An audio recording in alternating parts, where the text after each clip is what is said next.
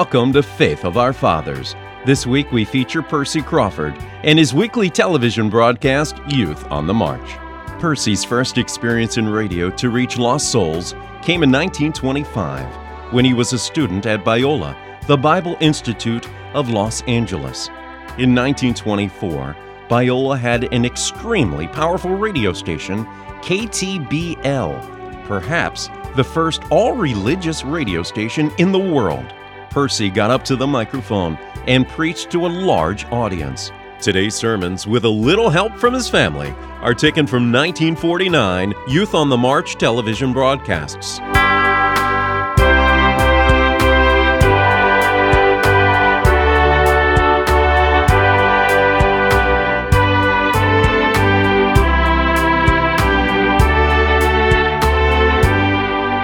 Thank you. You know, I'm a little bit like the uh, preacher who was continually preaching the gospel.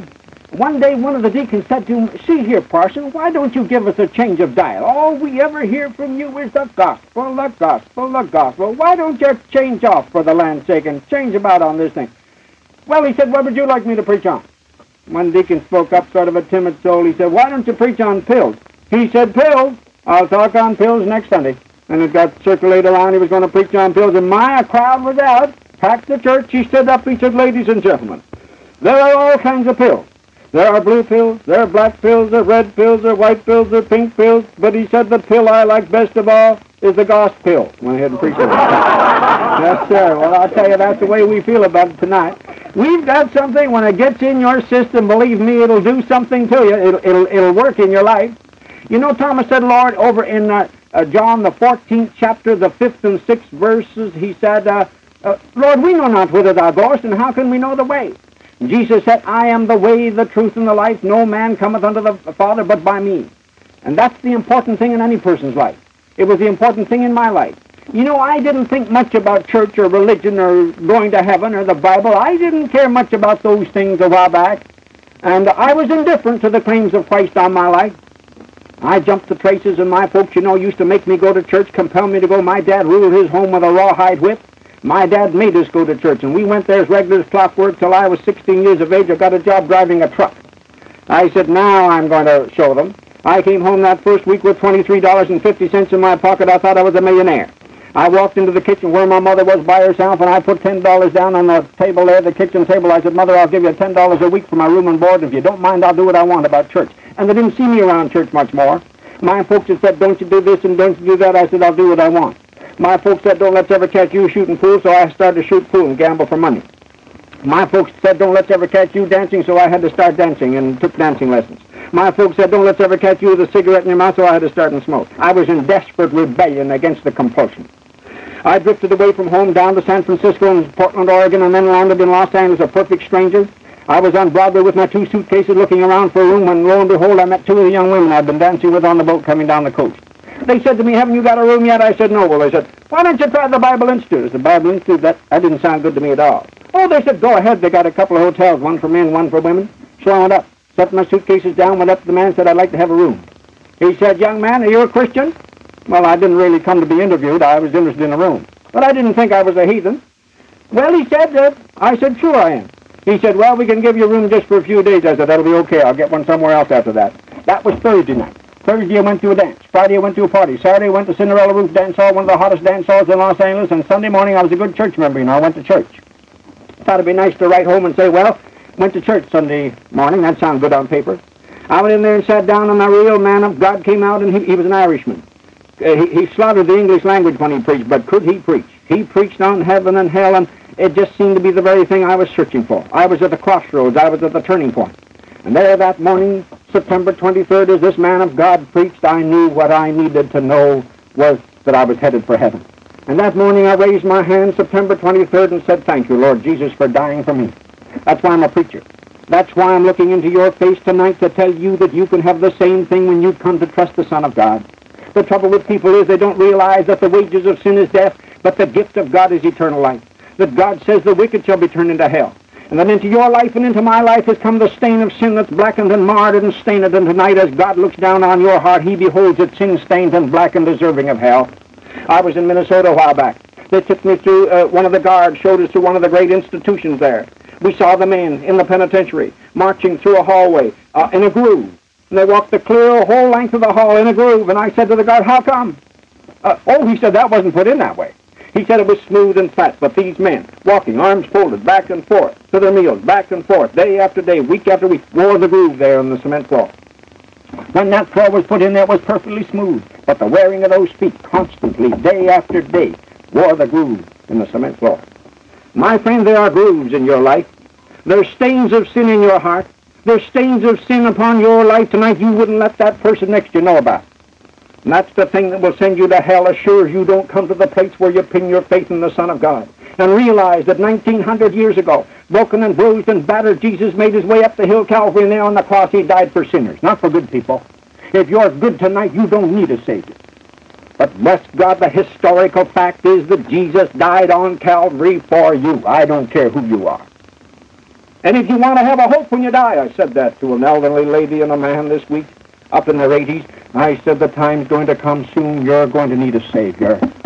We've got one for you, and his name is Jesus. How about you? Do you have him? Oh, you say, how about the hypocrites? Never mind them, they're going to hell. How about you? You need the Son of God. You know, during the First World War, my uncle, Uncle Marshall, he was living up in Canada at that time. When the call came for volunteers, he enlisted left his wife and two babies in the homeland. He went over to fight. He was stationed on the front line trenches. They said he was the life of the trench, cutting up full of fun and pep. And one day the command came to charge. Fixed beams. Out over no man's land they went, and then the order was given to fall back. He fell back in the front line trench and looked around for his buddy, the one that had stuck with him through thick and thin. He couldn't find him. He searched the dugouts, couldn't find him. And he looked out over no man's land there, and amongst the barbed wire, the mud and the muck and stuff, he saw a form lying and writhing in pain and agony. He knew who it was. It was his buddy. He left his rifle unpainted, crawled up over the edge of that trench, wriggled along through the mud and the barbed wire on his stomach. Carefully as he could, he got out there and uh, got a hold of that limp body, threw it up on his shoulder, turned, and started back for his trench.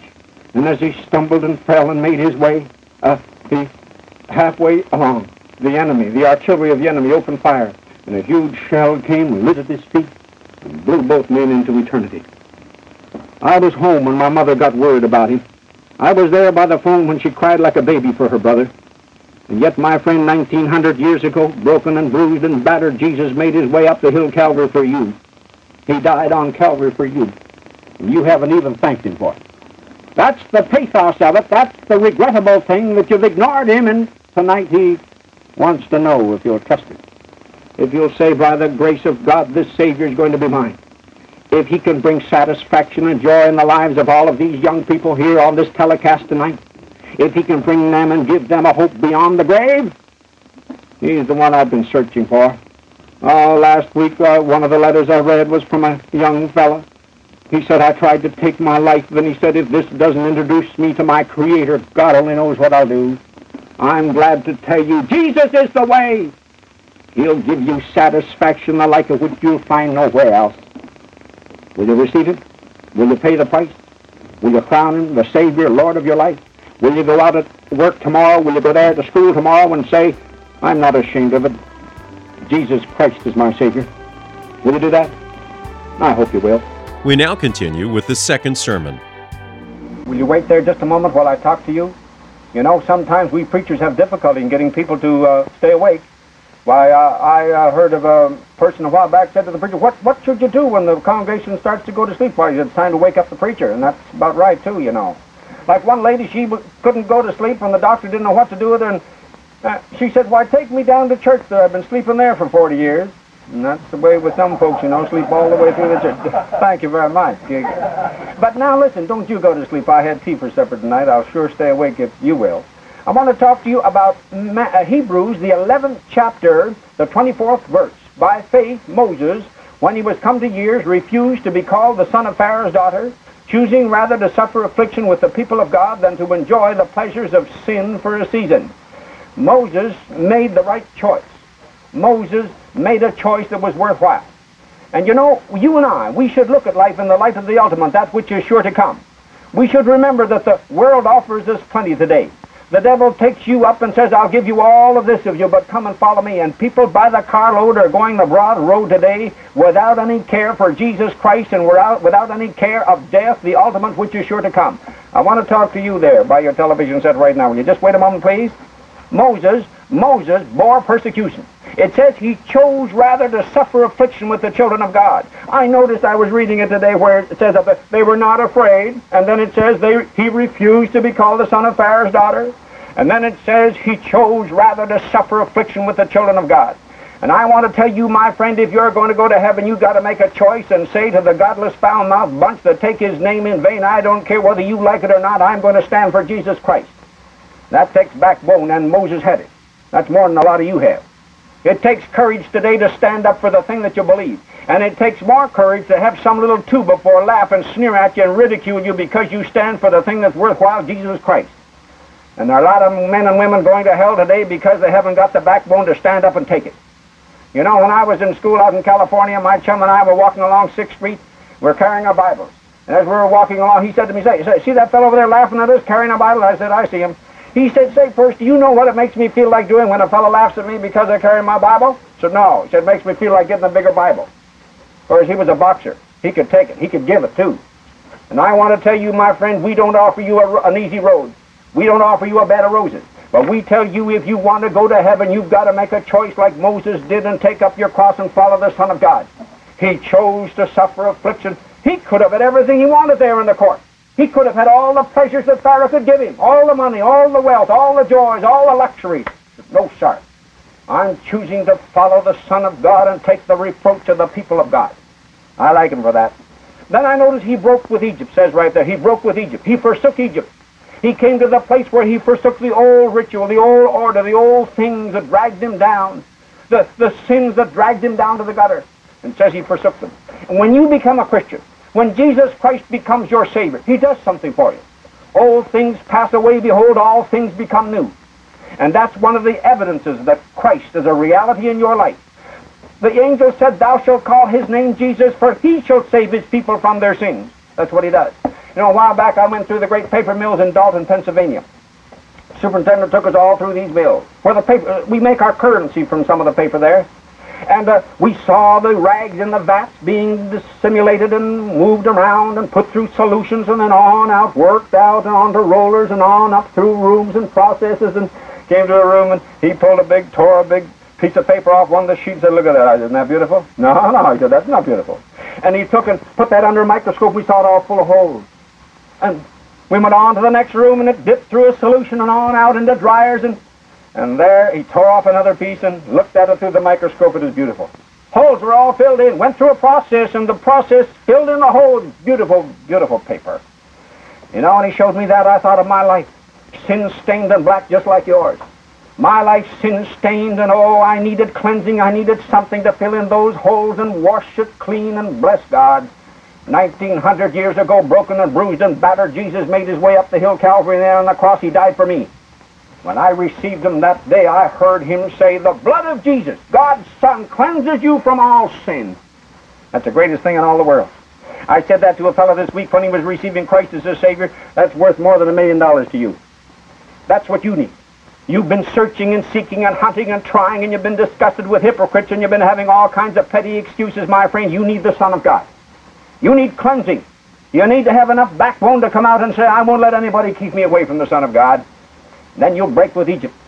Then you'll choose rather to suffer affliction with the children of God. And I notice one more thing. It says he kept the Passover. He bore his cross. And today, if you're going to be a Christian, you may be one amongst a thousand. But when you have the Son of God, my friend, one can chase a thousand and two can put ten thousand to flight. When you've got the Son of God, you've got something that's worth everything. Worth more than all the fortune you may pile up. You leave the whole thing. That's why we young fellows and young girls love the Lord Jesus, and that's why we've gone out on the limb to reach you tonight and point you to the fact that there is Jesus, your Savior, if you want him. You want him tonight? A while back, a young fellow was receiving the Lord as a Savior. I talked to him at the close, and he said how he'd accepted him. And he said, you know, my mother died this week. And when she was dying, she said, son, I'm going, I'm going home. I'm going home. And he came up and cried there at the altar, and he said, Mr. Crawford, I want to go home, too. I want to meet my mother in heaven.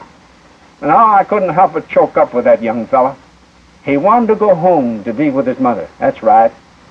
And you too, many of you knelt by your mother's bedside and said, Mother, I'll meet you in heaven, and you're far from heaven tonight.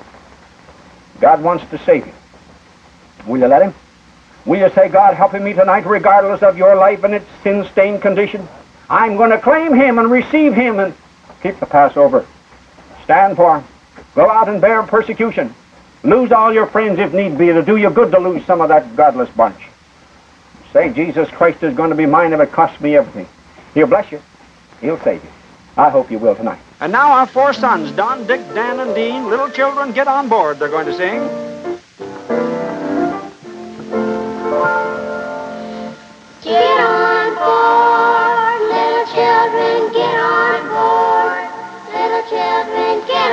Little children, there's room for many more. The gospel train is coming.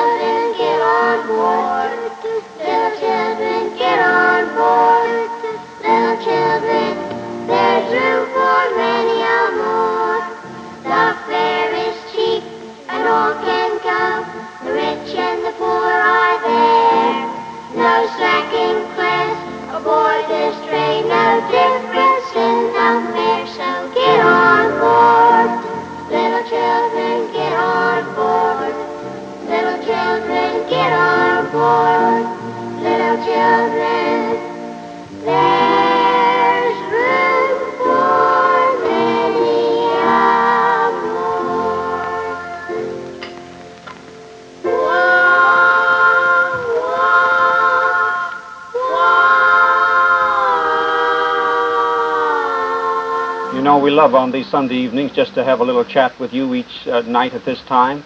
Will you just uh, quiet everybody around your television set there and let me talk to you very briefly about one passage of Scripture found over in Acts, the 24th chapter, the 24th verse. And after certain days, when Felix came with his wife Drusilla, which was a Jewess, he sent for Paul and heard him concerning the faith in Christ. And as he reasoned of righteousness, temperance, and judgment to come, Felix trembled and answered, Go thy way for this time. When I have a convenient season, I will call for thee. But it record never says that he did. Here is a graphic court scene, a terrific court scene in which a man was being tried for his life. Things were sort of dead around the court at that time, and so he thought he'd have a little fun, and he brought from prison this man who was in prison because of his testimony for Jesus' sake. And he was brought in, and standing before Paul, he said, Go ahead and speak. And Paul spoke before this great man, Felix, and gave a little word of testimony. Paul had a chance to win a friend. Paul had a chance to flatter him. And you know, it takes courage to, to talk to one man. It's not so hard talking to a great group, but it's hard to talk to one. And Paul had a chance here to pat him on the back and perhaps be released from prison. But not so. It says, the record says, the historical record says, he stood up and he reasoned with this man, this great man of power. He reasoned with him of righteousness, temperance, and judgment to come. He started with righteousness. He started talking to him about sin. And you know, that's where salvation begins. The Bible starts right there. If you're going to be saved, you must think first of sin. And how that strikes at all of us. It strikes at me. It strikes at you. God says all have sinned and come short of the glory of God. God says, too, the soul that sins, it shall die. And that includes me. It includes you. He didn't preach be kind and do the best you can and do a little charity. No, no. He preached on righteousness. You know, when I was uh, uh, at college some years ago, we had a flag rush. And uh, the freshmen against the sophomores. And, uh, of course, I being a sophomore, we, we used our heads a little bit more, we thought. And so the great crowd was around, the freshmen around the flagpole, you know, and, and uh, uh, we said, some of us, now let's wait till everybody's all tired out, four or five. We'll wait till they're all tired out, and then we'll climb right over through these freshmen, get up there and put that flag up. So we waited. The old thing started, the fight was on, and for about an hour and a half they were all weary, and then came in the fresh boys. We just plowed right through there, and the freshmen had put tar and put water all around the bottom of the base of the flagpole. And we got black from head to foot, and I fell over once on my face. I looked up and laughed at a friend of mine. I just doubled over with laughter. He was black from head to foot. I thought he looked so funny. The flag rush was over. I went back to my room, took my shoes off outside the door, went up to my room, and looked in the mirror, and all I could see was two white spots. My eyes was all that was white. Everything black with tar and mud. And you know, I thought of that. Here I was laughing at the other fella, and when I saw myself, I was black from head to foot. That's the way with you tonight. Before a holy God, your life is sin-stained and black, and that's the hard thing for us to get you to see. That without God and without His righteousness, you are absolutely without hope. And he stood up there and he reasoned with this old ruler and he reasoned with him of righteousness, temperance to be temperate. Then he reasoned of judgment to come. Paul preached on hell and he preached on judgment. He preached the soul that sins it shall die. He preached that every one of us shall stand before the judgment seat of Christ. And my friend, if there's no judgment and no hell, then let's go out, eat, drink, and be merry, for tomorrow we die. But don't be deceived. God is not mocked. There's a judgment whether you burn your body or kill yourself or go ahead into the depths of sin, you're still going to stand before the judgment seat of Christ. Don't worry about that. Just as sure as we live.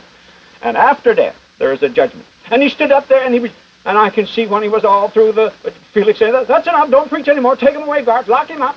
And I can see him going back with his chains manacled around him and his hands all tied and his feet, the chains around him, walking back discouraged back to his cell. They open the door and it swings closed. And the closing of that door, my friend, was but the symbol of the closing of another door that forever shut heaven out from the reach of that old ruler. He missed his chance when Paul went. Will the turning off of that television set be the symbol of the closing of another door that will forever will shut heaven out from you? I hope not. Look at the chance he had. Look at the chance he had. The greatest preacher in all the world stood before him. The greatest soul winner. Look at the chance he had. He trembled. He shook. And I want to tell you it's possible for you to feel your need and even shed a tear and cry. That's not enough. No, sir. He stood there and reasoned of righteousness, temperance, and judgment. He was shut in with a great soul winner. But look, why didn't he become a Christian? Why didn't he reason? He looked for a more convenient season. He said, I'll do it again some other time. Like a lot of you, Sunday after Sunday, you've been hearing the, the story of salvation. You said, I'll do it next week. I'll settle it later. He looked for a more convenient season. And second, he wouldn't give up his sin. You know, it costs something to be a Christian. If you're going to really get the peace of God in your heart, you've got to mean business. You can't play around with it. I was uh, preaching down in the church down in Maryland, a big theater it was, and at the close, uh, uh, a lady was there, and one of the girls came up and said, will you speak to this lady? We've been trying to win her for Jesus. Will you come and talk to her? And I went up and talked with her, and I got nowhere. And I was about to leave, walked down the aisle, and I came back. Lovely, refined woman. I said to her, lady, it's going to cost you something to be a Christian. She said, cost me something? Yeah, I thought I was going to take up another offering, I guess. No, no, no. I said, it's going to cost you your sin. She bowed her head. She knew what I was talking about. If you want salvation, my friend, it's going to cost you something if you want the real thing. This man wouldn't pay the price. I'll hear thee again of this matter. And he went his way, and history records it does not record another thing about him calling for Paul and getting another chance to be a Christian. That's the tragedy of it a young lad received Christ as a Savior. He was so happy he went back to the mill and they said all Monday morning he sang praises to the Lord. He wasn't ashamed of it. 11 o'clock his arm, his clothing got caught in the machine he was working on. He was pulled in and his arm was badly torn and his body was ripped and uh, he said, send for the preacher, send for the preacher. They sent for the preacher and he came in a horse and wagon and, and, and came in and when he came into the young man, the young man said, oh, he said, wasn't it good I settled it in time? Wasn't it good I settled it in time? The preacher prayed with him. And that young fellow was so glad that he'd made sure as his life was gone. And the day is going to come when you're going to need him. And I beg of you tonight, put your faith in. Settle it. Make sure you're a Christian. May we bow our heads in a word of prayer.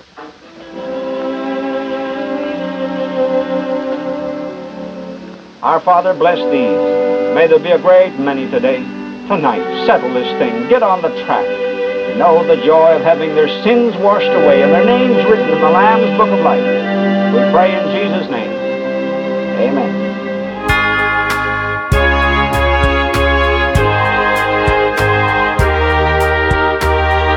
You've been listening to Percy Crawford and Youth on the March. Listen to Faith of Our Fathers each Saturday and Sunday to hear more great 20th century preachers.